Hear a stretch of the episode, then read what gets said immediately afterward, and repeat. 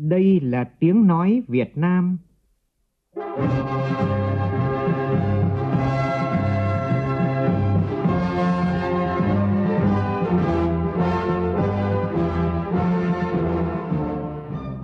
là tiếng nói Việt Nam, phát thanh từ Hà Nội, thủ đô nước Cộng hòa xã hội chủ nghĩa Việt Nam.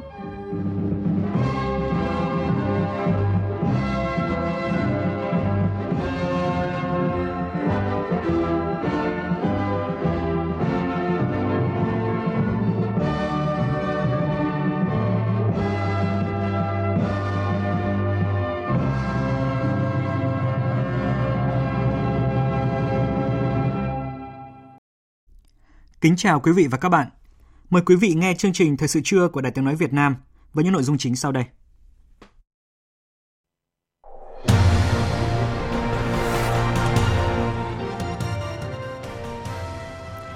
Ủy ban Thường vụ Quốc hội nhất trí về chủ trương miễn thuế sử dụng đất nông nghiệp trong 5 năm cho giai đoạn 2021-2025.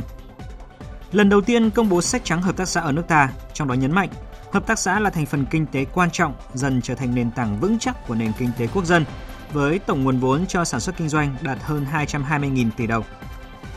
Trong phần tin thế giới, nhiều nước châu Âu thận trọng dỡ bỏ phong tỏa do dịch COVID-19 nhằm làm giảm sức ép đối với nền kinh tế. Tuy nhiên, Tổ chức Y tế Thế giới cảnh báo nguy cơ dẫn tới một làn sóng lây nhiễm thứ hai. Đại diện Bộ Thống nhất Hàn Quốc có phát ngôn chính thức về tình hình sức khỏe của nhà lãnh đạo Triều Tiên Kim Jong-un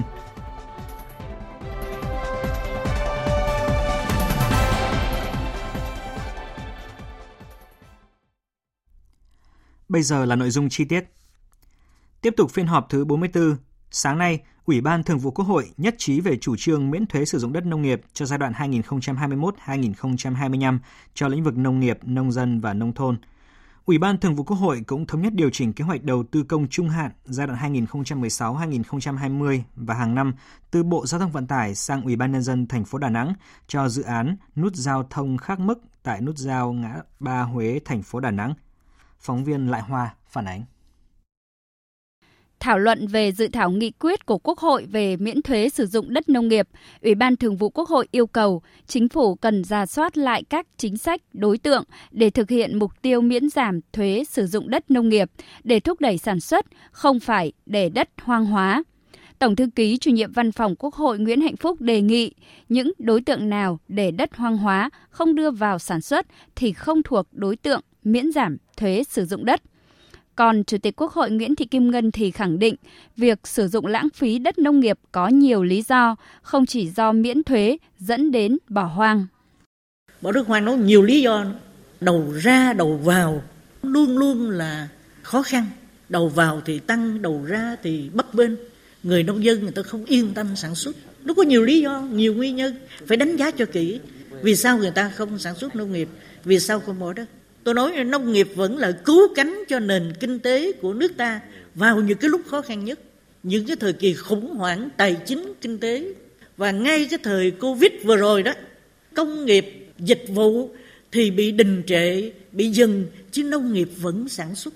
Đó là cứu cánh của chúng ta. Nhắc lại việc thực hiện di trúc của Bác Hồ về miễn giảm thuế nông nghiệp đến nay được 20 năm, Chủ tịch Quốc hội cho rằng chưa đặt vấn đề sửa luật thuế nông nghiệp, cần tiếp tục tổng kết và việc Quốc hội khóa 14 ban hành một nghị quyết để kéo dài thời gian thực hiện miễn giảm thuế sử dụng đất nông nghiệp là cần thiết. Chủ tịch Quốc hội Nguyễn Thị Kim Ngân nhận định, thời gian vừa qua đã có nhiều doanh nghiệp, tập đoàn lớn chú trọng đầu tư vào nông nghiệp, những sản phẩm nông nghiệp đầu tư hàng hóa lớn được xuất khẩu và sử dụng nhiều lao động tại các vùng kinh tế có điều kiện khó khăn. Do đó, chính phủ cần đánh giá kỹ lưỡng, thận trọng về phạm vi đối tượng được tiếp tục miễn thuế để khuyến khích sử dụng đất có hiệu quả và không để lãng phí đất. Tôi nhất trí sẽ báo cáo Quốc hội để gia hạn cái việc thực hiện chính sách này trong 5 năm nữa. Nhưng trong 5 năm tới thì chính phủ phải báo cáo đầy đủ, toàn diện cái việc thực hiện chính sách này trong 20 năm qua. Nó mang lại cái gì?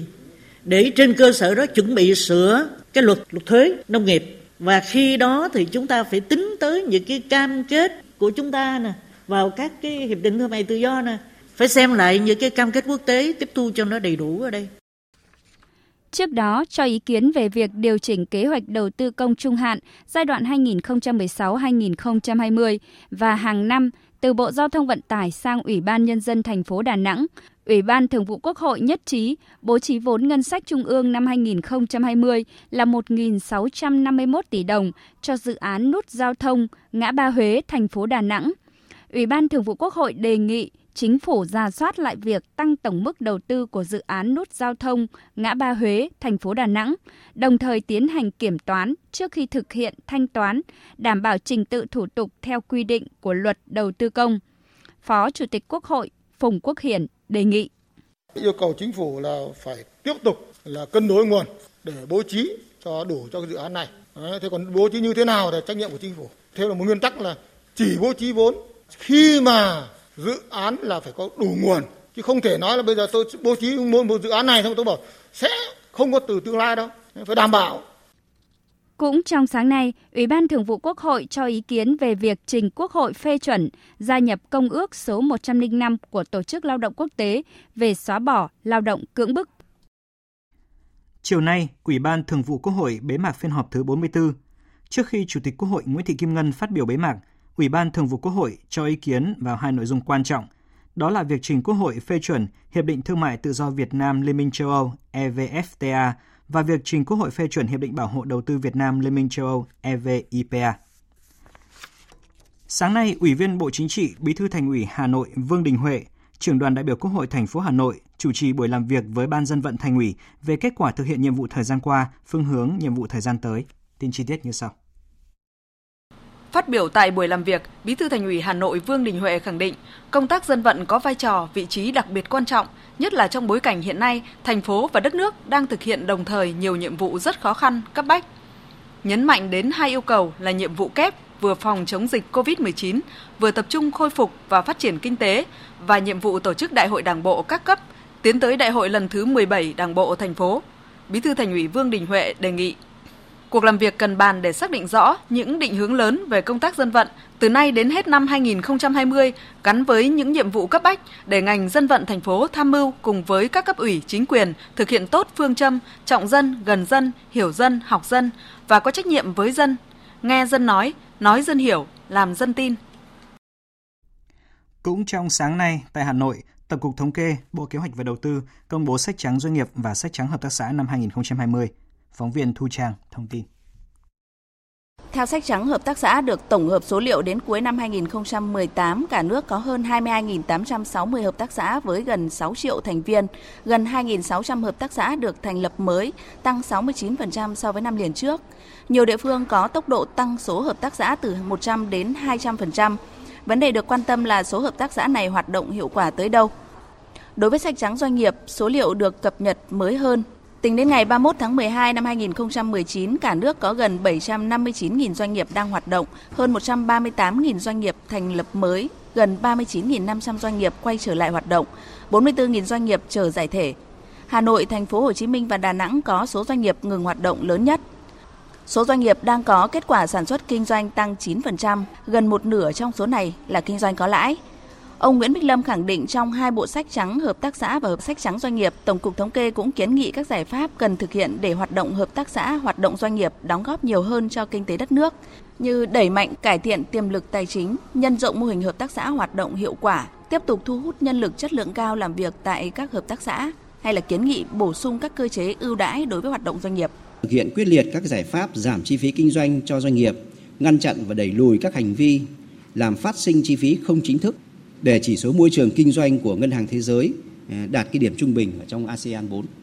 Thứ ba là nghiên cứu nội dung của Hiệp định Thương mại EVFTA, cải cách thể chế tạo dựng môi trường chính sách kinh tế phù hợp, tạo dựng chính sách kinh tế để khuyến khích doanh nghiệp đầu tư, đổi mới công nghệ, nâng cao chất lượng và khả năng cạnh tranh của doanh nghiệp trong nước. Thứ tư, đó là sửa đổi cơ chế chính sách, thúc đẩy chuyển dịch cơ cấu ngành nghề trên cơ sở tận dụng cái cơ hội của cuộc cách mạng công nghiệp lần thứ tư để tái cấu trúc doanh nghiệp theo hướng bền vững và sáng tạo.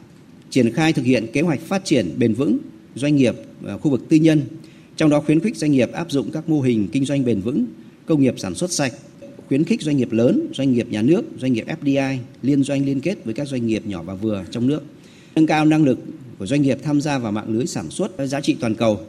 Theo ông Trần Thanh Đạo, Phó Cục trưởng Cục Phát triển Doanh nghiệp Bộ Kế hoạch và Đầu tư, sách trắng là cẩm nang chi tiết đánh giá mức độ phát triển của hợp tác xã của doanh nghiệp cả nước và các địa phương, là tài liệu chính thống để các nhà hoạch định chính sách quản lý từ trung ương, các bộ ngành địa phương nghiên cứu và đề xuất các chủ trương chính sách phù hợp phát triển bền vững và hiệu quả hợp tác xã và doanh nghiệp. Sách trắng vừa được công bố thì chúng tôi cũng đã nghiên cứu và thống kê cũng đưa ra một số cái giải pháp có những cái cập nhật về tình hình ảnh hưởng của dịch bệnh Covid các giải pháp của cơ bản là đã toàn diện đối với cái từng cái nhóm đối tượng, đối với cái cơ quan nhà nước thì như nào, đối với doanh nghiệp thì như nào, địa phương thì như nào và đối với các hiệp hội tổ chức thì như nào thì khá toàn diện để mà tạo cái điều kiện tốt nhất cho phát triển doanh nghiệp trong giai đoạn tiếp theo.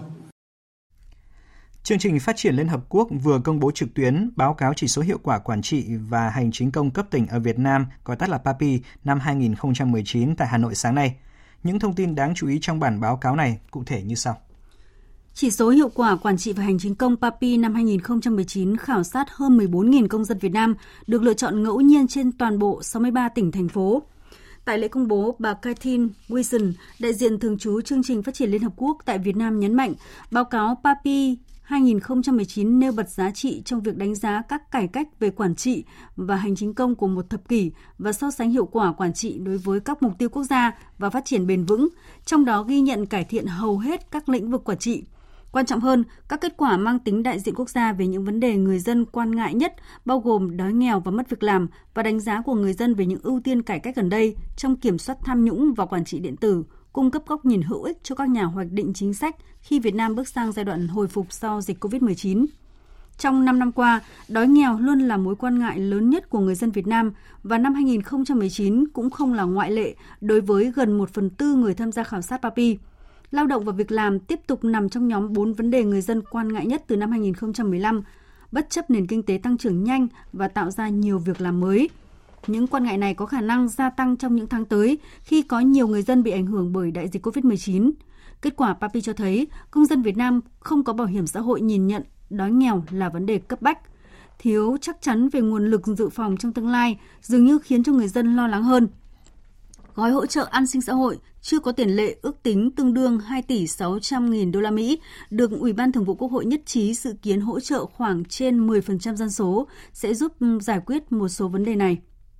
Trong năm 2019, cải thiện lớn nhất được ghi nhận ở lĩnh vực kiểm soát tham nhũng trong khu vực công có tác động lớn nhất đến mức độ hài lòng của người dân và nâng cao công khai minh bạch trong ra quyết định – Báo cáo PAPI 2019 cho thấy tác động rõ nét của chiến dịch phòng chống tham nhũng lên cảm nhận của người dân về tham nhũng lớn và tham nhũng vặt.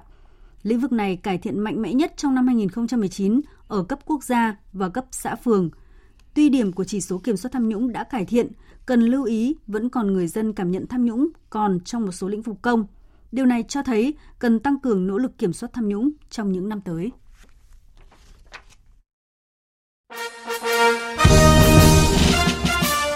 Theo bước chân thần tốc.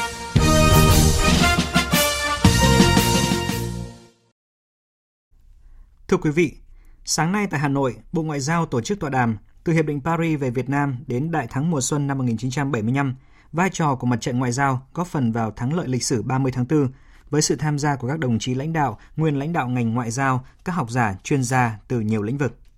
Và cũng trong sáng nay, nhân kỷ niệm 45 năm ngày giải phóng hoàn toàn miền Nam thống nhất đất nước – tại Bảo tàng Chiến dịch Hồ Chí Minh ở thành phố Hồ Chí Minh, Bảo tàng Lịch sử Quân sự Việt Nam phối hợp với Cục Chính trị Quân khu 7 và Cục Chính trị Binh chủng đặc công tổ chức triển lãm chuyên đề Mùa xuân đại thắng. Tin của Minh Hạnh, phóng viên thường trú tại thành phố Hồ Chí Minh. Triển lãm tập hợp gần 300 tài liệu hình ảnh và hiện vật tiêu biểu kết nối xuyên suốt từ khi đảng ta chủ trương mở cuộc tổng tiến công đến các chiến dịch tiêu biểu rồi giải phóng miền Nam xây dựng đất nước trong hòa bình. Bố cục hiện vật được chia thành 3 khu vực, phản ánh 3 chủ đề chính. Tiến về Sài Gòn, Bộ Chính trị, Quân ủy Trung ương, Bộ Tổng Tư lệnh đưa ra chủ trương quyết tâm và lãnh đạo toàn dân toàn quân thực hiện thắng lợi cuộc tổng tiến công và nổi dậy xuân năm 1975 bằng nhiều chiến dịch tiêu biểu để giải phóng hoàn toàn miền Nam, thống nhất đất nước.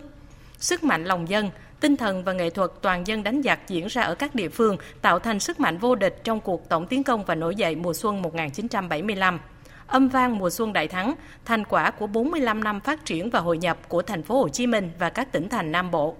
Trong điều kiện dịch bệnh như hiện nay, ngoài trưng bày trực tiếp tại Bảo tàng Chiến dịch Hồ Chí Minh, triển lãm đồng thời diễn ra trên các phương tiện trực tuyến của Bảo tàng Lịch sử, Quân sự Việt Nam và báo chí. Thượng tướng Nguyễn Trọng Nghĩa, Phó chủ nhiệm Tổng cục Chính trị Quân đội Nhân dân Việt Nam nói. Triển lãm lần này không những là ờ, trực tiếp tại đây mà chúng tôi quan tâm trong cái điều kiện mà chúng ta phải ờ, đối phó với cái dịch Covid này thì làm sao ờ, thông qua cái hệ thống công nghệ thông tin, vâng, thông qua hệ thống báo chí để mà truyền tải được đến các bạn, đặc biệt là thế hệ trẻ của chúng ta về cái chủ đề của triển lãm hôm nay để chúng ta tiếp tục khơi dậy, phát huy cái truyền thống yêu nước, cái lòng tự hào, cái sống có lý tưởng và ý chí vươn lên. Thưa quý thính giả, những trận đánh đi vào lịch sử của đoàn 10 đặc công rừng xác anh hùng đã góp phần không nhỏ trong kế hoạch đánh chiếm khu vực phía đông của thành phố đầu não chính quyền Sài Gòn, tiến đến chiến thắng mùa xuân năm 1975, thống nhất hai miền Nam Bắc. 45 năm sau giải phóng, từ một vùng đất chết, nhiều chiến sĩ đặc công tình nguyện ở lại chiến trường, góp công sức với quân và dân địa phương, đưa Cần Giờ, rừng xác thoát khỏi đói nghèo, trở thành một địa phương phát triển của thành phố Hồ Chí Minh. Vinh Quang, phóng viên thường trú tại thành phố Hồ Chí Minh có bài viết chuyện về người lính đặc công rừng xác. Mời quý vị cùng nghe. Những ngày cuối tháng 4, chúng tôi có dịp gặp gỡ những chiến sĩ của đoàn 10 đặc công rừng sát anh hùng năm xưa. Những người lính anh hùng ngày nào giờ đã bước vào cái tuổi 7-80, nhưng khi kể về những trận chiến quyết tử với kẻ thù cách đây hàng chục năm thì họ dường như trẻ lại. Chiến khu rừng sát có vị trí mang tính chiến lược vì nằm sát biển, gần Sài Gòn, căn cứ đầu não của Mỹ và chính quyền Sài Gòn, lại có địa hình hiểm yếu với rừng rậm bạc ngàn, sông rạch chằng chịt. Đây cũng là lợi thế cho bộ đội ta tổ chức việc giấu ém quân và đánh, tiêu diệt sinh lực địch. Bởi vậy, Mỹ từng tuyên bố làm cỏ rừng sát bằng mưa bom bão đạn và chất độc hóa học. Lật lại những trang ký ức, Thượng tá Trần Công Soạn, nguyên phó đoàn 10, bộ đội đặc công rừng sát chia sẻ, những năm 1964 đến năm 1970, Mỹ liên tục rải xuống rừng sát hơn 1 triệu galon chất khai quang, trong đó có hơn 4 triệu lít chất độc da cam, hơn 2 triệu tấn bom đạn. Cho đến trước ngày 30 tháng 4 năm 1975, rừng sát Cần Giờ luôn là chiến trường ác liệt, không bao giờ ngớt tiếng đạn bom. Trong suốt những năm tháng bám trụ chiến đấu, đã có 860 chiến sĩ đặc công rừng sát ngã xuống, trong đó có hơn 500 hài cốt không thể tìm thấy. Nhớ về những ngày tháng đầy khó khăn và gian khổ đó, ông Cao Hồng Ngọc, đại đội trưởng đại đội 5, đoàn 10 đặc công rừng sát, hiện đang sinh sống tại xã Tam Tuân Hiệp, huyện Cần Giờ kể những trận lôi giang, dần xây, vàm sát, đồng tranh làm cho kẻ thù khiếp sợ. Nhất là trận đánh thiêu rụi toàn bộ tổng kho xăng dầu nhà bè vào rạng sáng ngày 3 tháng 12 năm 1973 do ông Ngọc trực tiếp chỉ huy, làm náo động cả thành phố Sài Gòn. Trong trận đánh lịch sử này, do bị bảy tàu của địch bao vây, có hai đặc công của ta đã dùng lựu đạn tự hy sinh, còn lại đều rút về căn cứ rừng sát an toàn. Theo phương án ngầm thì mình đổi là 8 dũng sĩ phải đốt cháy được tổng kho xăng dầu nhà bè đó. Nhưng mà đến khi 8 giờ ngày mùng 4 thì hai đồng chí mình lội qua sông nhà bè thì bị tàu nó vây nó bắt và lên trong vòng khoảng 10 phút sau thì nó khai thác không được thì hai anh em mình là tự sát. Chiến tranh đã đi qua, sau ngày giải phóng, rất nhiều chiến sĩ đoàn 10 đặc công đường sát tình nguyện ở lại Cần Giờ và chọn mảnh đất này làm quê hương thứ hai của mình. Ông Nguyễn Ngọc Bé, quê Hải Dương, chiến sĩ đặc công đường sát hiện đang sinh sống tại thị trấn Cần Thành, huyện Cần Giờ, không khỏi xúc động, xen lẫn niềm tự hào. Sau khi giải phóng cho đến ngày hôm nay là 45 năm, thật sự là một cuộc cách mạng phải nói rằng thay ra đổi thịt đối với một cái địa phương nghèo, nghèo khó nhất. Cái thành tích đó tôi nghĩ rằng à, đối với các thế hệ chúng tôi hết sức là trân trọng và phải nói rằng cũng cảm ơn Đảng, Nhà nước. Sức mạnh tổng hợp mới làm nên được cái xây dựng được cái Cần Giờ đến như ngày hôm nay thì rất là mừng.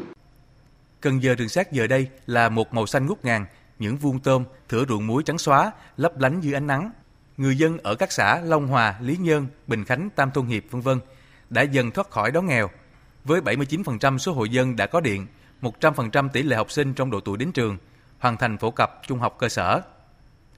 Vui nhất, bây giờ đã có con đường về Cần Giờ, con đường đẹp nhất thành phố Hồ Chí Minh.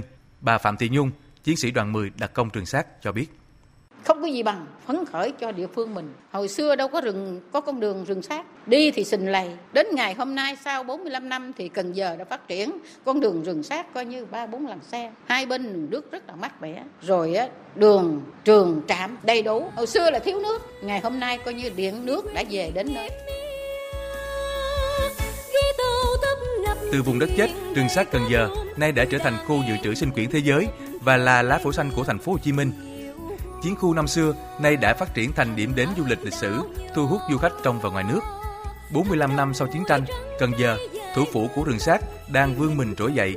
Đảng bộ chính quyền, quân và dân Cần Giờ luôn ghi nhớ công lao to lớn của bao thế hệ cán bộ chiến sĩ đoàn 10 đặc công rừng sát đã nằm lại vì Tổ quốc và góp phần công sức để nơi đây luôn mãi xanh tươi.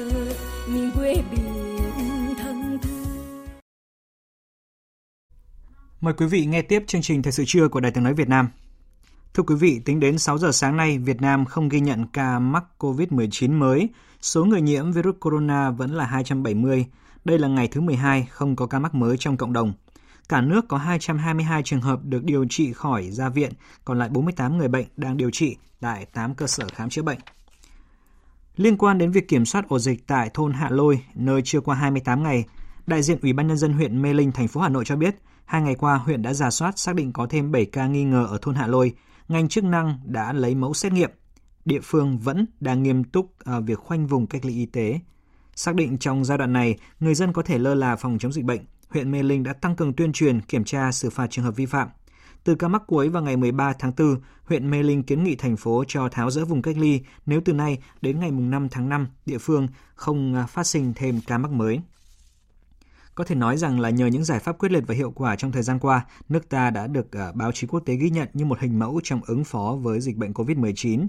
Nhật báo Phố Wall, một trong những tờ báo hàng đầu ở Mỹ, hôm qua đã có bài viết khen Việt Nam làm phẳng đường cong COVID-19. Phạm Huân, phóng viên Đài tiếng nói Việt Nam thường trú tại Mỹ, thông tin. Bài viết cho biết, với dân số hơn 95 triệu người, Việt Nam chưa ghi nhận trường hợp tử vong nào do COVID-19 và hầu hết trên tổng số 270 trường hợp được xác nhận nhiễm bệnh đều đã hồi phục. Theo bài viết, trong tháng 1, khi thế giới bắt đầu tìm hiểu về loại virus mới, lãnh đạo đã coi đây là kẻ thù quốc gia. Hàng chục nghìn người Việt Nam đã được cách ly tại các cơ sở của nhà nước trong những tháng tiếp theo và thậm chí toàn bộ một số làng đã được phong tỏa do có người lây nhiễm. Ba tháng sau khi trường hợp mắc COVID-19 đầu tiên được phát hiện, Việt Nam dường như đã đánh bại dịch bệnh, ít nhất là cho tới thời điểm này. Việt Nam đã tiến hành hơn 210.000 lượt thử virus. Tính trung bình, Việt Nam đã tiến hành 780 lượt thử trên mỗi ca nhiễm bệnh, cao hơn hẳn so với New Zealand và Đài Loan, và hầu hết các xét nghiệm này đều cho kết quả âm tính. Bài viết cho rằng, các biện pháp mạnh mẽ cách ly hàng chục nghìn người tại các doanh trại quân đội, ký túc xá đại học và các trung tâm do nhà nước quản lý là yếu tố quan trọng giúp Việt Nam tránh được bùng phát dịch bệnh lớn. Hệ thống chống COVID-19 của Việt Nam dựa trên truy tìm tiếp xúc nhằm xác định những người từng tiếp xúc với người nhiễm bệnh nhằm cách ly kịp thời và tránh virus lây lan ra cộng đồng. Tất cả những người trở về Việt Nam từ nước ngoài trong tháng trước đều được yêu cầu cách ly tại các cơ sở do chính phủ quản lý trong vòng 14 ngày. Trong khi đó, liên tiếp trong những ngày gần đây, phiên bản điện tử của hàng loạt tờ báo lớn của Pháp như là Nhật báo Thế giới, Nhật báo Le Figaro, báo Tiếng Vọng hay là Nhật báo vùng phía Tây nước Pháp, các kênh phát thanh truyền hình như là kênh tin tức Đài Phát thanh Quốc gia Pháp hay là kênh truyền hình quốc tế Pháp ngữ đã lần lượt đăng tải các bài viết phóng sự về hiệu quả cuộc chiến chống dịch COVID-19 tại Việt Nam – về vấn đề công bố thông tin liên quan đến dịch COVID-19, các tờ báo Pháp đều khẳng định Việt Nam công bố một cách minh bạch và những con số được cơ quan chức năng Việt Nam đưa ra được đánh giá là đáng tin cậy. Tính đến sáng nay trên thế giới, số ca nhiễm dịch COVID-19 đã chính thức vượt qua 3 triệu người. Số liệu thống kê cũng cho thấy hơn 910.000 người nhiễm COVID-19 đã bình phục, trong khi đó còn hơn 56.000 bệnh nhân nặng và nguy kịch. Mỹ vẫn là quốc gia có số người nhiễm bệnh và tử vong do COVID-19 cao nhất thế giới, với số người mắc lên đến hơn 1 triệu người, chiếm gần 1 phần 3 số ca bệnh toàn cầu. Dù còn nhiều tranh cãi, sau nhiều nước châu Âu và khoảng 10 bang tại Mỹ trong tuần này đã bắt đầu nới lỏng dần lệnh phong tỏa nhằm làm giảm sức ép đối với nền kinh tế. Cho tới nay, đây vẫn là phương thức hiệu quả nhất để làm chậm đà lây lan của dịch viêm phổi cấp do virus SARS-CoV-2. Tổ chức Y tế Thế giới nhiều lần cảnh báo mọi sự buông lỏng nỗ lực đều có nguy cơ dẫn tới một làn sóng lây nhiễm thứ hai, thậm chí còn tồi tệ hơn. Biên tập viên Thu Hoài tổng hợp thông tin. Bất chấp lệnh của chính quyền bang chỉ cho phép các nhà hàng, bảo tàng, dạp chiếu phim và nhà hát mở cửa trở lại một phần từ ngày 1 tháng 5 tới. Nhưng ngay từ hôm qua, nhiều nhà hàng tại bang Georgia miền Nam nước Mỹ đã bắt đầu hoạt động trở lại. Một số người dân cũng tranh thủ ra đường để mua sắm hay chỉ đơn giản là để gặp gỡ bạn bè. Tại California, những ngày qua rất nhiều người dân đã đổ ra các bãi biển để tránh nóng khi cho rằng bang này có thể đã đạt được miễn dịch cộng đồng. Trong khi thế giới đã vượt mốc 3 triệu ca nhiễm virus SARS-CoV-2 vào ngày hôm qua, thì Mỹ tiếp tục nắm giữ kỷ lục đáng buồn là nước chịu ảnh hưởng nặng nề nhất của đại dịch, xét về cả số ca nhiễm và tử vong với hơn 1 triệu người bị lây nhiễm. Chính quyền bang California thì cảnh báo mọi thành quả đạt được những tuần qua có thể bị phá vỡ nếu người dân tiếp tục chủ quan. Chúng ta đã đạt được tiến bộ thực sự trong những tuần qua. Tuy nhiên, hình ảnh cuối tuần qua tại các bãi biển là một ví dụ về những gì không nên thấy và những gì không nên làm nếu chúng ta không muốn phá vỡ những thành quả đạt được. Tại New York, tâm dịch của COVID-19 tại Mỹ, lệnh phong tỏa sẽ tiếp tục có hiệu lực tới ngày 15 tháng 5. Tại châu Âu, một tâm dịch khác của thế giới, trong ngày đầu tiên trở lại làm việc sau hơn một tháng điều trị COVID-19, Thủ tướng Anh Boris Johnson kêu gọi người dân phải tiếp tục tôn trọng các quy định về cách ly và giãn cách xã hội. Bộ trưởng Y tế Matt Hancock thì tuyên bố cuộc chiến chống COVID-19 tại Anh vẫn còn rất dài. Trong khi đó, nhiều nước châu Âu khác trong tuần này đã bắt đầu nới lỏng các biện pháp phong tỏa sau khi ghi nhận những tín hiệu tích cực trong cuộc chiến chống COVID-19. Tại Đức và Áo, phần lớn các cửa hàng kinh doanh nhỏ đã hoạt động trở lại, nhưng được yêu cầu tôn trọng tối đa các quy định về giãn cách xã hội và tăng cường sử dụng khẩu trang. Tại Tây Ban Nha, sau 10 tuần buộc phải ở trong nhà, trẻ em từ cuối tuần qua đã có thể ra ngoài một giờ mỗi ngày, nhưng chỉ cách nhà không quá 1 km, không được phép chơi đùa với những trẻ em khác hay ra ngoài mà không có người lớn đi kèm. Tại Italia, các trường học tiếp tục đóng cửa cho tới tháng 9, nhưng các doanh nghiệp chiến lược đối với nền kinh tế lớn thứ ba khu vực đã được phép hoạt động trở lại. Người dân Italia cũng được phép đến thăm nhà người thân, bạn bè, nhưng buộc phải đeo khẩu trang. Tổ chức Y tế Thế giới hôm qua cảnh báo, tình hình chỉ có thể được cải thiện nếu tất cả các nước chịu lắng nghe cơ quan Liên Hợp Quốc này. Trong khi đó, chính phủ Pháp đã sẵn sàng công bố kế hoạch chi tiết cho quá trình dỡ bỏ phong tỏa toàn quốc. Kế hoạch này sẽ được Quốc hội Pháp bỏ phiếu thông qua vào chiều hôm nay. Tuy nhiên, các lực lượng chính trị đối lập trong Quốc hội Pháp đã đồng loạt yêu cầu hoãn cuộc bỏ phiếu này đến sau ngày mai. Phóng viên Huỳnh Điệp, cơ quan thường trú Đài tiếng nói Việt Nam tại Pháp đưa tin. Theo đúng kế hoạch, vào khoảng 15 giờ ngày thứ ba này, Thủ tướng Pháp Edouard Philippe sẽ trình Quốc hội bản kế hoạch chi tiết cho quá trình dỡ bỏ dần lệnh phong tỏa toàn quốc. Tuy nhiên, lộ trình này đang vấp phải sự phản ứng quyết liệt từ các lực lượng đối lập trong Quốc hội. Sau khi lên tiếng chỉ trích cách làm việc của chính phủ Pháp, Chủ tịch năm nhóm trong Quốc hội Pháp đã đồng loạt yêu cầu lùi thời gian bỏ phiếu. Trong lá thư chung gửi cho Thủ tướng Pháp Edouard Philippe, những nhân vật này một lần nữa yêu cầu lùi bỏ phiếu đến sau ngày 29 tháng 4, tức sau khi chính phủ Pháp tham vấn chính quyền các địa phương. Ngoài ra, các lãnh đạo chính trị đối lập cũng cho rằng sau khi thảo luận, kế hoạch của chính phủ có thể sẽ phải sửa đổi bổ sung. Dù thừa nhận một số sai sót của Tổ chức Y tế Thế giới, song Hạ viện Mỹ do Đảng Dân Chủ kiểm soát vẫn coi vai trò của tổ chức này là vô giá, đồng thời tiến hành một cuộc điều tra việc cắt viện trợ cho WHO của Tổng thống Mỹ Donald Trump do nghi ngờ động thái này xuất phát từ mục đích đánh lạc hướng dư luận về những thất bại của chính quyền Mỹ trong công tác đối phó với dịch bệnh. Tổng hợp của biên tập viên Đình Nam. Ủy ban đối ngoại Hạ viện nước này đã mở một cuộc điều tra đối với quyết định của Tổng thống Mỹ Donald Trump về việc ngừng hỗ trợ tài chính cho Tổ chức Y tế Thế giới WHO. Ủy ban này đã yêu cầu Bộ Ngoại giao Mỹ cung cấp danh sách tất cả các cuộc thảo luận kể từ tháng 12 năm 2018 về vấn đề tài trợ cho WHO và chuyển những đánh giá chưa qua chỉnh sửa về tác động của quyết định này đối với cuộc chiến chống đại dịch COVID-19. Chủ tịch Ủy ban đối ngoại Hạ viện Mỹ Elliot Engel cảnh báo, Quốc hội Mỹ có thể buộc Bộ Ngoại giao phải chuyển những tài liệu này trong khoảng thời gian một tuần, tức trước 5 giờ chiều ngày 4 tháng 5 tới.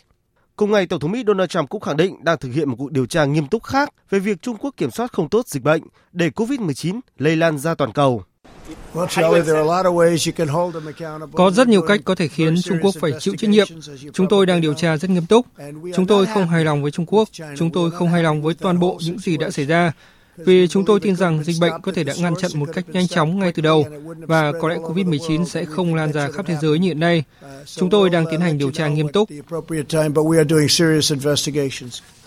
Trong khi đó, dịch bệnh COVID-19 hôm qua vẫn được WHO dự báo còn lâu mới kết thúc. Mời quý vị nghe tiếp chương trình Thời sự trưa của Đài Tiếng Nói Việt Nam với những thông tin đáng chú ý sau đây. Thưa quý vị, à, những thông tin sẽ có trong phần tiếp theo của chương trình thời sự trưa nay đó là Thủ tướng yêu cầu à, thẩm định lại và thanh tra việc mua máy xét nghiệm à, COVID-19, khởi động chiến dịch 20.000 việc làm từ xa cho sinh viên và đại diện Bộ Thống nhất Hàn Quốc có phát ngôn chính thức về tình hình sức khỏe của nhà lãnh đạo Triều Tiên Kim Jong Un. Và bây giờ là nội dung chi tiết. Thủ tướng Chính phủ Nguyễn Xuân Phúc vừa có ý kiến chỉ đạo về việc xử lý vi phạm trong sử dụng kinh phí phòng chống dịch COVID-19, cụ thể như sau. Xét đề nghị của Bộ Công an về tình hình vi phạm trong việc sử dụng kinh phí chống dịch COVID-19, tại một số địa phương. Thủ tướng Nguyễn Xuân Phúc chỉ đạo Bộ Y tế, Ủy ban nhân dân các tỉnh, thành phố trực thuộc trung ương khẩn trương ra soát, chấn chỉnh, thẩm định lại và thanh tra việc thực hiện các gói thầu mua sắm trang thiết bị y tế, vật tư tiêu hao, thuốc chữa bệnh phục vụ công tác phòng chống dịch COVID-19, như là các gói thầu mua sắm hệ thống máy xét nghiệm sinh hóa, máy thở, khẩu trang y tế, hóa chất vật tư tiêu hao. Nếu có dấu hiệu vi phạm pháp luật thì chuyển hồ sơ, tài liệu cho cơ quan điều tra để điều tra làm rõ, xử lý nghiêm theo quy định của pháp luật.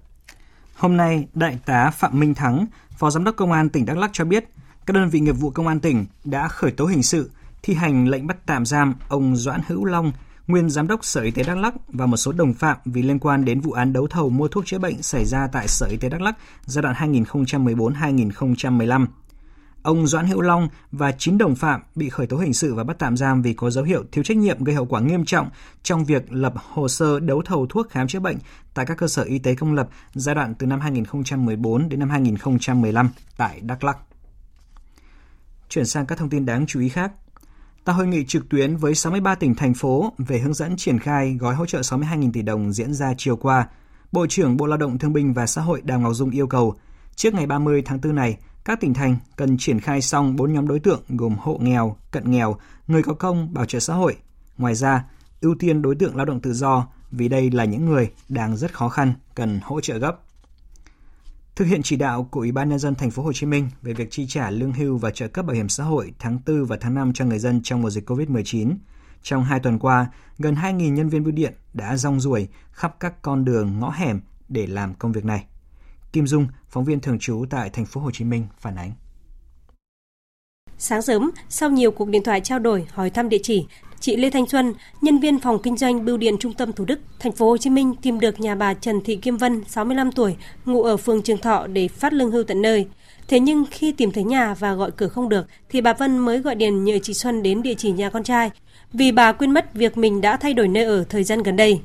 Chị Xuân cho biết, việc đi tìm nhà khá khó khăn, song biết sự mong mỏi lương hưu của nhiều người nên không quản ngày nghỉ hay ngoài giờ hành chính, các nhân viên bưu điện đều cố gắng tìm và chi trả trong thời gian sớm nhất. Khó khăn trong quá trình phát tại nhà của tụi em á là các bác thay đổi nơi ở nhưng không có thông báo cho tụi em.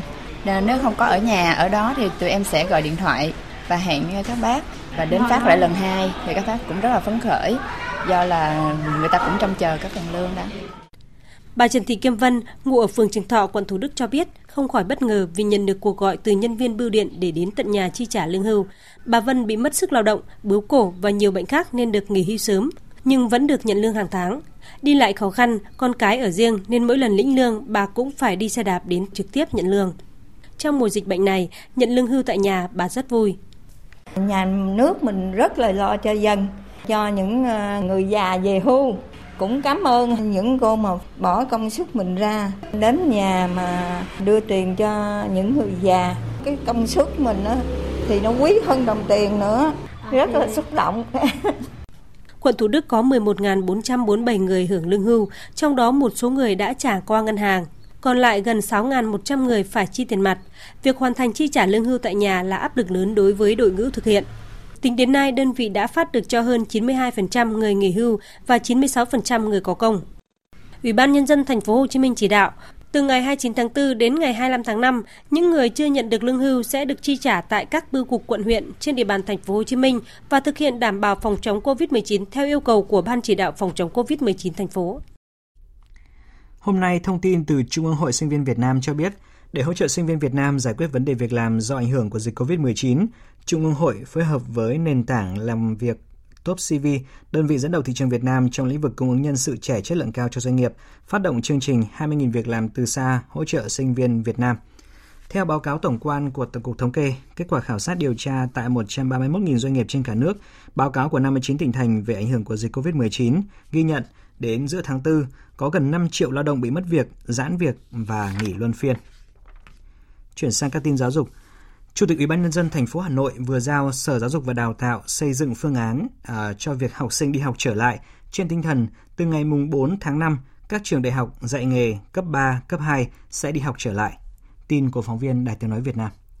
Ông Nguyễn Đức Trung, Chủ tịch Ủy ban nhân dân thành phố Hà Nội yêu cầu Sở Giáo dục và Đào tạo thành phố chủ trì xây dựng phương án cụ thể đảm bảo an toàn nhất cho các em học sinh khi đi học trở lại. Chúng ta phải chuẩn bị mọi điều kiện để cho học sinh quay trở lại trường Tôi đề nghị là giám đốc sở giáo dục sớm trình lên thành phố để thành phố sẽ thảo luận để và đi đến quyết định. Nhưng mà tinh thần thì đến ngày mùng 4 thì chúng ta sẽ mở cửa trở lại đối với tất cả các trường đại học, trường cao đẳng, trường dạy nghề, trường phổ thông trung học và trường phổ thông cơ sở. Để đảm bảo chất lượng giáo dục khi học sinh chưa đến trường, Sở Giáo dục và Đào tạo vừa có văn bản hướng dẫn đến các trường về học trực tuyến, triển khai học trên truyền hình, nội dung tinh giản kiến thức để hoàn thành chương trình học kỳ 2. Mỗi tuần phát sóng bài giảng mới 88 chương trình, hướng dẫn các trường để bảo đảm hoàn thành chương trình học kỳ, tiếp thu kiến thức một cách tốt nhất. Riêng tại ở ổ dịch thôn Hạ Lôi, huyện Mê Linh, Sở Giáo dục và Đào tạo xem xét đề xuất phương án đi học trở lại riêng trong thời gian tới. Trong khi đó, tại Hải Phòng, học sinh tất cả các bậc học của thành phố đã đi học trở lại sau kỳ nghỉ dài phòng chống dịch COVID-19. Việc tách lớp, đan xen học trực tuyến và trực tiếp, học cách nhật được các trường học tại Hải Phòng áp dụng nhằm đáp ứng yêu cầu tiếp tục phòng tránh dịch bệnh của Bộ Giáo dục và Đào tạo và Bộ Y tế. Tuy nhiên, theo phản ánh của phóng viên Đài tiếng nói Việt Nam, sau ngày học đầu tiên đã phát sinh nhiều bất cập trong giảng dạy và học tập. Tại các trường học từ bậc mầm non, tiểu học đến trung học cơ sở, trung học phổ thông, các phương án phân luồng đảm bảo giãn cách ngay từ cổng trường tới lớp học được triển khai bài bản, khoa học. Các trường tiểu học bố trí giáo viên đón trẻ từ cổng trường, sát khuẩn tay và đo thân nhiệt, phát khẩu trang. Với bậc mầm non, do đặc thù phải giao nhận trẻ tận tay nên nhiều trường đã bố trí đo thân nhiệt, sát khuẩn tay cả phụ huynh và học sinh từ cổng và ký sổ xác nhận tình trạng sức khỏe của trẻ từ cửa lớp học. Ngày đầu trở lại trường, học sinh khối tiểu học và trung học cơ sở, trung học phổ thông đi học khá đầy đủ. Riêng bậc mầm non, tỷ lệ học sinh đến lớp chỉ khoảng 1 phần 3. Cá biệt, một số trường có tỷ lệ trẻ đến lớp rất thấp là mầm non Đằng Lâm 43 trên 465 trẻ đi học, mầm non Cát Bi có 42 trên 320 trẻ đến trường. Các biện pháp phòng chống dịch bệnh cho trẻ được các trường thực hiện nghiêm túc nên phụ huynh cũng yên tâm. Tôi cũng có một chút là hơi lo lắng, nhưng mà thấy các cô ờ, kiểm tra sức khỏe thấy yên tâm. Tâm trạng của con nay đi học là rất là vui. Đợt này nhiều phụ huynh là cho con nghỉ nốt tháng 4, đầu tháng 5 thì mới đi học tiếp.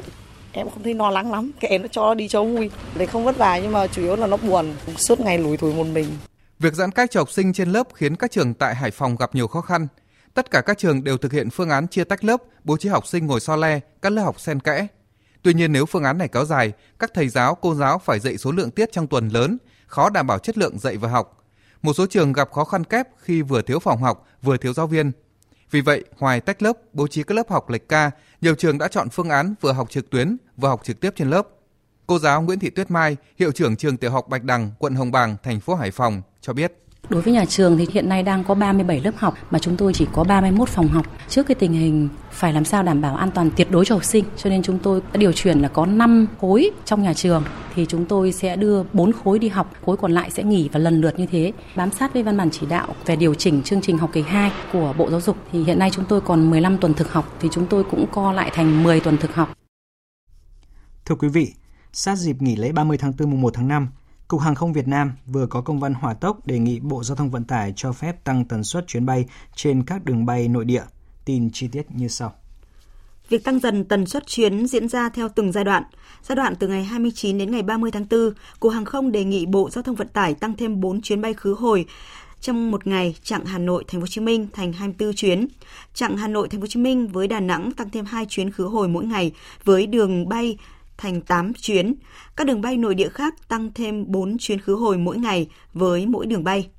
Giai đoạn từ ngày 1 tháng 5 đến ngày 15 tháng 5, Cục Hàng không kiến nghị cho phép tăng hoạt động bay nội địa lên sấp xỉ 40% so với tháng 12 năm ngoái. Giai đoạn từ ngày 16 tháng 5 đến ngày 31 tháng 5, với tình hình dịch COVID-19 đang được kiểm soát và xử lý hiệu quả, nhu cầu đi lại của người dân tăng cao, Cục Hàng không kiến nghị cho phép hoạt động bay nội địa được khôi phục sấp xỉ 60% so với tháng 12 năm ngoái. Cục Hàng không cũng kiến nghị Bộ Giao thông Vận tải xem xét và cho ý kiến và cho phép không thực hiện việc giãn cách chỗ ngồi trên máy bay như hiện tại. Hành khách phải ngồi cách nhau một ghế. Thay vào đó cho phép hãng hàng không vận chuyển theo ờ, theo hình là cấu hình của máy bay.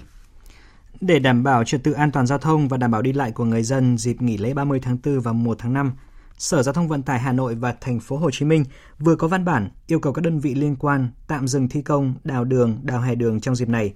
Các đơn vị chủ đầu tư, ban quản lý dự án, nhà thầu thi công được yêu cầu tăng cường công tác giám sát, giả soát hiện trường, đẩy nhanh tiến độ thi công, hoàn thiện các hạng mục thi công, hoàn trả mặt bằng, thu dọn hiện trường để đảm bảo an toàn giao thông, vệ sinh môi trường và mỹ quan đô thị, xong trước ngày hôm nay tại Hà Nội và ngày mai tại thành phố Hồ Chí Minh. Và tiếp ngay sau đây, chúng tôi xin chuyển đến quý vị một số thông tin thời tiết. Trung tâm Dự báo Khí tượng Thủy văn Quốc gia cho biết, hôm nay các tỉnh Bắc Bộ đêm có mưa rào và rông vài nơi, ngày nắng, đêm và sáng sớm trời rét. Các tỉnh từ Thanh Hóa đến Thừa Thiên Huế có mưa rào và rông vài nơi, trưa chiều trời nắng. Trong cơn rông có khả năng xảy ra lốc xét và gió giật mạnh. Phía Bắc đêm và sáng trời lạnh. Trung Bộ ngày nắng, riêng phía Nam Trung Bộ có thể có mưa rào và rông vào chiều và tối. Tây Nguyên và Nam Bộ ngày nắng, chiều tối và đêm có mưa rào và rông vài nơi. Trong cơn rông có khả năng xảy ra lốc, xét và gió giật mạnh. Thủ đô Hà Nội có mây, chiều nắng, đêm không mưa, gió nhẹ, đêm trời lạnh, nhiệt độ phổ biến trong khoảng từ 20 đến 30 độ C. Còn trên biển, áp cao lạnh lục địa tiếp tục suy yếu và di chuyển ra phía đông, gây ra trường gió đông đến đông nam có cường độ trung bình trên khu vực Vịnh Bắc Bộ và Bắc Biển Đông.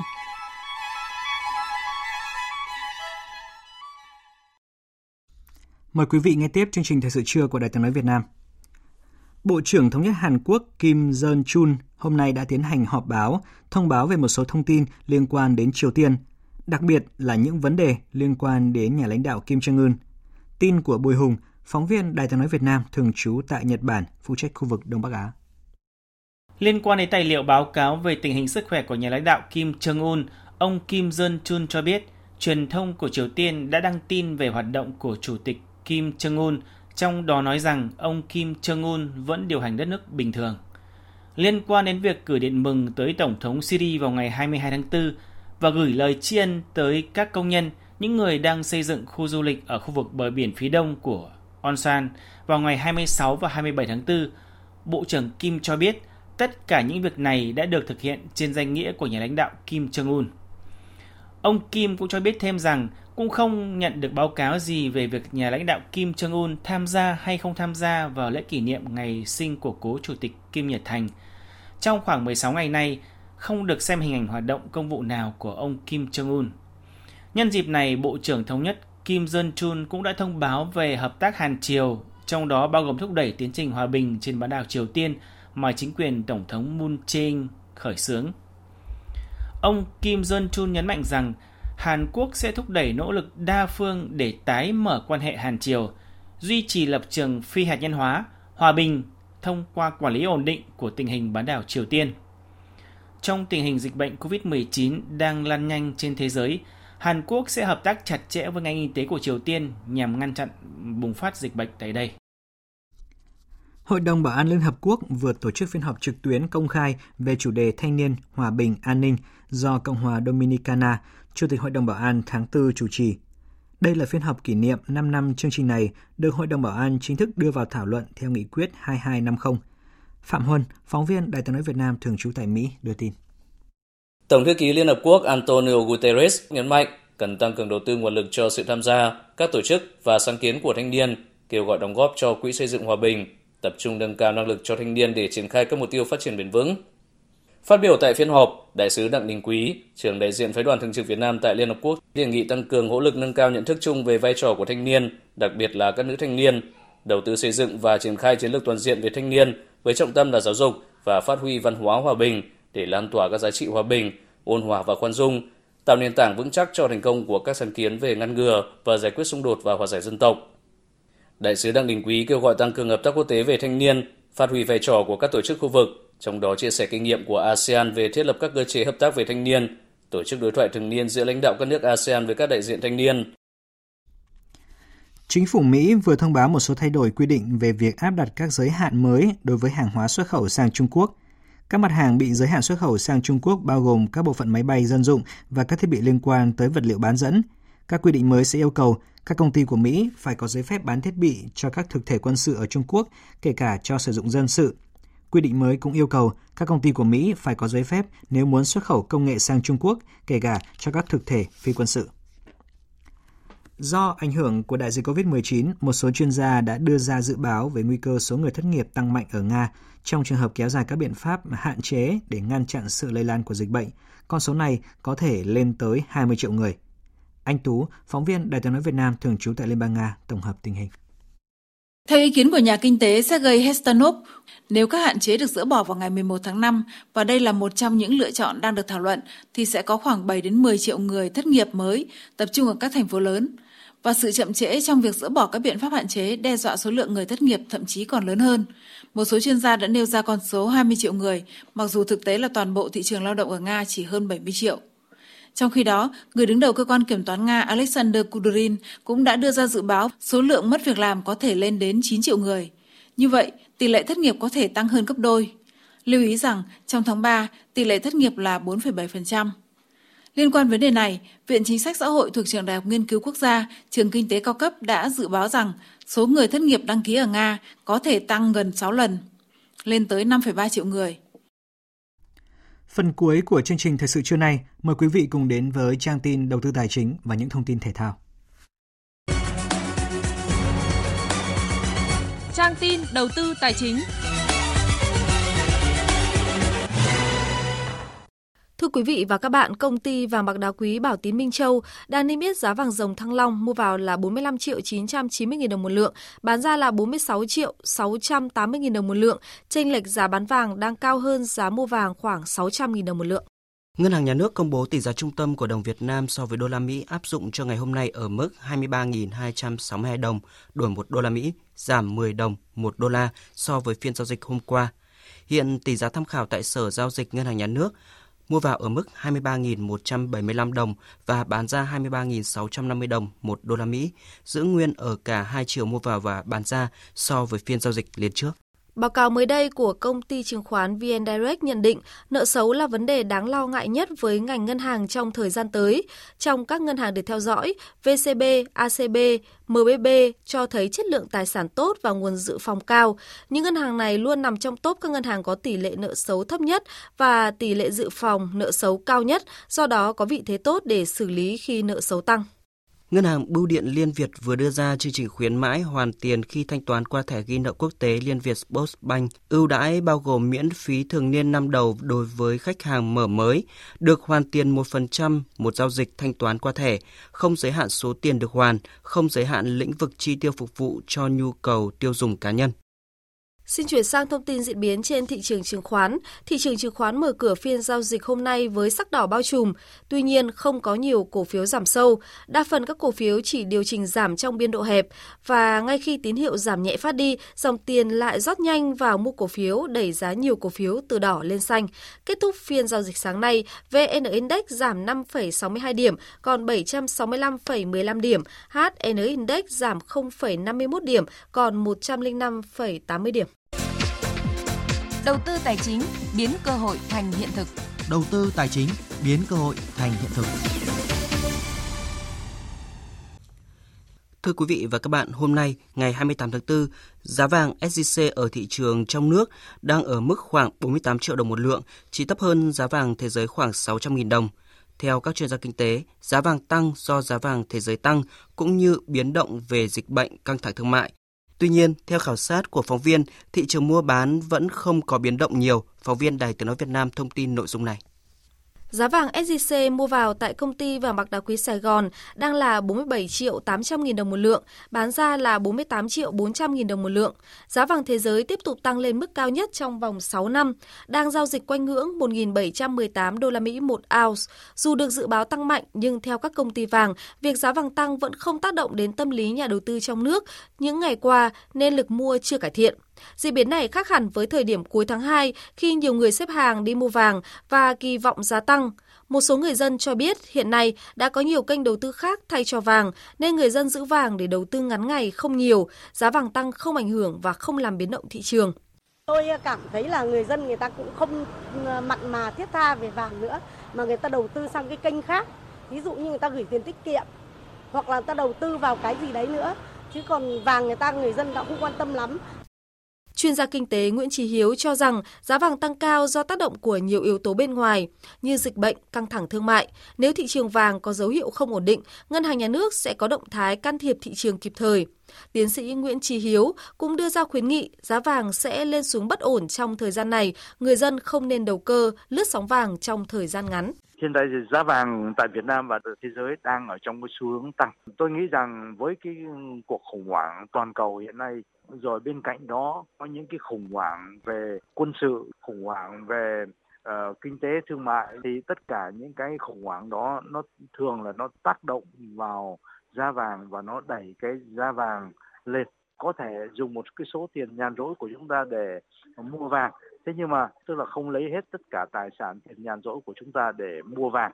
Điều thứ hai nữa là không nên mua vàng để mà lướt sóng theo cái kiểu mua đi bán lại để mà kiếm lời. Tại vì cái thị trường vàng rất là bất định. Chúng ta không thể lường trước được cái giá vàng lên xuống như thế nào. Chính sách chống vàng hóa, đô la hóa của chính phủ đã phát huy sự hiệu quả, khiến nền kinh tế không còn bị tác động nhiều bởi những đợt tăng giá vàng như trước. Tuy nhiên, nhà đầu tư cũng cần cẩn trọng khi đầu tư vàng, ngoại tệ để tránh những diễn biến khó lường.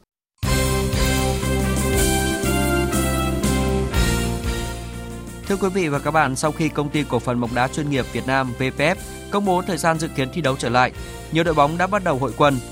Câu lạc bộ Hà Nội đã có buổi tập vào chiều qua 27 tháng 4 và sáng cùng ngày, câu lạc bộ Thành phố Hồ Chí Minh cũng đã di chuyển tới Bà Rịa Vũng Tàu tập luyện. Trong ngày hôm qua, câu lạc bộ Đà Nẵng cũng đã tiến hành tập luyện. Tiền đạo Hà Đức Trinh cho thấy dấu hiệu tích cực về sức khỏe để sẵn sàng ra sân khi V-League 2020 trở lại. Đà Nẵng cũng nhận tin vui về chấn thương của Đỗ Thanh Thịnh.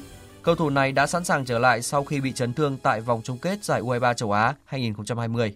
Còn tại Hải Phòng, theo lịch dự kiến, câu lạc bộ thành phố Hoa vượng Đỏ sẽ có chuyến làm khách trên sân Đồng Tháp vào ngày 15 tháng 5 trong khuôn khổ vòng loại Cúp Quốc gia 2020.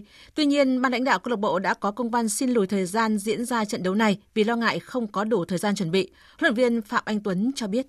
Tức là các đội bóng phải có cái sự chuẩn bị cho cầu thủ về về về, về thể lực phải đảm bảo thì ờ, các cầu thủ mới thi đấu tốt được. Không thì nó sẽ xảy ra những cái vấn đề khác là chấn thương chẳng hạn. Ờ, đội Hải Phòng nghỉ ờ, gần một tháng từ ngày ờ, à, 31 tháng tháng 3 thì mới tập trung lắm. Mong muốn của câu lạc bộ thì cũng phải có cái sự chuẩn bị để cho cầu, cho cầu thủ thật, thật tốt thì các cái trận đấu nó mới chất lượng được.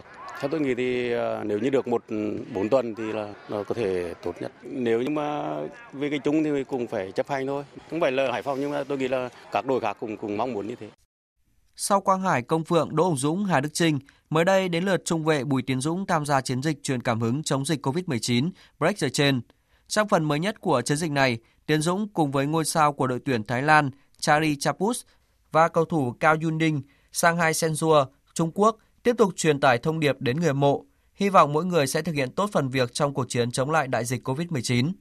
Xuất hiện trong video mới nhất của chiến dịch này, trung vệ của câu lạc bộ Viettel gửi tới thông điệp hy vọng tất cả mọi người đều vượt qua đại dịch này. Cùng chung sức đồng lòng quyết tâm chiến thắng đại dịch. Tổ chức Phòng chống doping thế giới WADA vừa gửi cho Trung tâm Doping và Y học Thể thao Việt Nam danh sách 40 vận động viên Việt Nam nằm trong diện phải thường xuyên kiểm tra doping.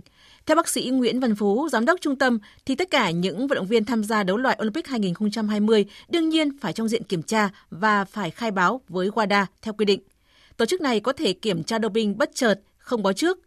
Trong số 40 vận động viên Việt Nam, có 4 vận động viên cử tạ thuộc nhóm được chú ý đặc biệt – Trước đó, vào tháng 2 năm 2019, lực sĩ Trịnh Văn Vinh đã bị phát hiện có kết quả dương tính với doping trong mẫu thử nước tiểu và bị WADA cấm thi đấu 4 năm.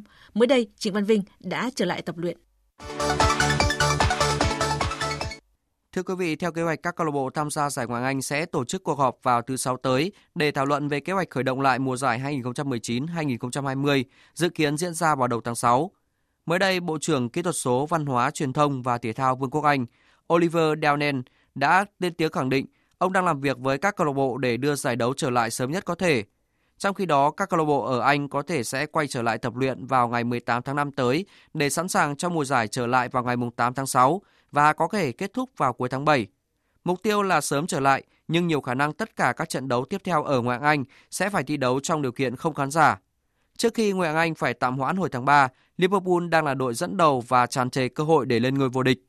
Còn tại Italia, Thủ tướng Giuseppe Conte thông báo các đội bóng tham dự Serie A có thể tập luyện từ ngày 18 tháng 5 tới đây. Thể thao và các hoạt động thể chất sẽ được phép diễn ra ở một số khu vực. Các hoạt động thể thao cần phải được tôn trọng. Tuy nhiên, chúng ta vẫn phải giữ khoảng cách giữa người với người ít nhất là 2 mét. Chúng ta vẫn phải tiếp tục các biện pháp phòng ngừa để đảm bảo an toàn. Các đội bóng có thể tập luyện từ ngày 18 tháng 5. Trong khi đó, tại Tây Ban Nha, Chủ tịch La Liga ông Javier Tebas cho biết giải đấu này có thể trở lại vào giữa tháng 5. Các đội bóng nhiều khả năng phải đi đấu với mật độ 2 ngày một trận. Mật độ này là quá dày và vấp phải sự phản đối của nhiều đội dự giải. Thậm chí có câu lạc bộ còn tuyên bố sẽ không đá theo lịch thi đấu này. Tuy nhiên, ông Javier Tebas cảnh báo. Khi Liên đoàn bóng đá Tây Ban Nha cho phép chúng tôi đá trở lại và nếu một đội bóng nào đó không muốn thi đấu, xem như họ vắng mặt. Trước hết, họ sẽ bị trừ 3 điểm và sau đó chúng tôi sẽ căn cứ theo luật để xử lý. Hành động của một đội có thể ảnh hưởng tới 19 đội khác. Một đội bóng không thể tự đặt mình ra khỏi cuộc chơi chung với các đội khác. Thiệt hại mà họ gây ra là không nhỏ, bởi bóng đá là một ngành công nghiệp. Trước đó, Hiệp hội Thể thao Tây Ban Nha, Liên đoàn bóng đá Tây Ban Nha và ban tổ chức La Liga đã đạt thỏa thuận cho phép các cầu thủ tập luyện trở lại nhưng phải tuân thủ đúng quy định phòng chống dịch COVID-19. Dự báo thời tiết Bắc Bộ và khu vực Hà Nội có mây, chiều nắng, đêm không mưa, gió nhẹ, đêm trời rét, nhiệt độ từ 19 đến 30 độ, có nơi trên 30 độ. Các tỉnh từ Thanh Hóa đến Thừa Thiên Huế có mây, chiều nắng, chiều tối và đêm có mưa rào và rông vài nơi, gió nhẹ. Trong cơn rông có khả năng xảy ra lốc, xét và gió giật mạnh, nhiệt độ từ 19 đến 29 độ, phía Bắc có nơi trên 30 độ. Các tỉnh ven biển từ Đà Nẵng đến Bình Thuận có mây, chiều nắng, chiều tối và đêm có mưa rào và rông vài nơi, gió đông bắc cấp 2, cấp 3. Trong cơn rông có khả năng xảy ra lốc, xét và gió giật mạnh, nhiệt độ từ 22 đến 30 độ. Tây Nguyên và Nam Bộ có mây, chiều nắng, riêng miền Đông có nắng nóng, chiều tối và tối có mưa rào và rông rải rác, đêm có mưa rào và rông vài nơi, gió Đông Bắc cấp 2, cấp 3. Trong cơn rông có khả năng xảy ra lốc, xét và gió giật mạnh, nhiệt độ từ 23 đến 36 độ. Tiếp theo là dự báo thời tiết biển. Vịnh Bắc Bộ, khu vực Bắc Biển Đông và khu vực quần đảo Hoàng Sa thuộc thành phố Đà Nẵng không mưa, tầm nhìn xa trên 10 km, gió Đông Bắc cấp 5 vùng biển từ Quảng Trị đến Quảng Ngãi, vùng biển từ Bình Định đến Ninh Thuận, vùng biển từ Bình Thuận đến Cà Mau và từ Cà Mau đến Kiên Giang có mưa rào và rải rác có rông. Trong cơn rông có khả năng xảy ra lốc xoáy và gió giật mạnh, tầm nhìn xa từ 4 đến 10 km, gió đông cấp 4, cấp 5 khu vực giữa và Nam Biển Đông, khu vực quần đảo Trường Sa, tỉnh Khánh Hòa và Vịnh Thái Lan có mưa rào và rông vài nơi. Riêng vùng biển phía Tây khu vực quần đảo Trường Sa có mưa rào rải rác và có nơi có rông. Trong cơn rông có khả năng xảy ra lốc xoáy. Tầm nhìn xa trên 10 km, giảm xuống từ 4 đến 10 km trong mưa, gió Đông Bắc cấp 5. Riêng phía Tây khu vực quần đảo Trường Sa có lúc cấp 6, giật cấp 7. Những thông tin thời tiết vừa rồi cũng đã kết thúc chương trình Thời sự trưa nay của Đài Tiếng Nói Việt Nam. Chương trình do các biên tập viên Hoàng Ân, Đức Hưng, Nguyễn Hằng biên soạn và thực hiện với sự tham gia của kỹ thuật viên Thế Phi, chịu trách nhiệm nội dung Lê Hằng. Xin kính chào tạm biệt và hẹn gặp lại.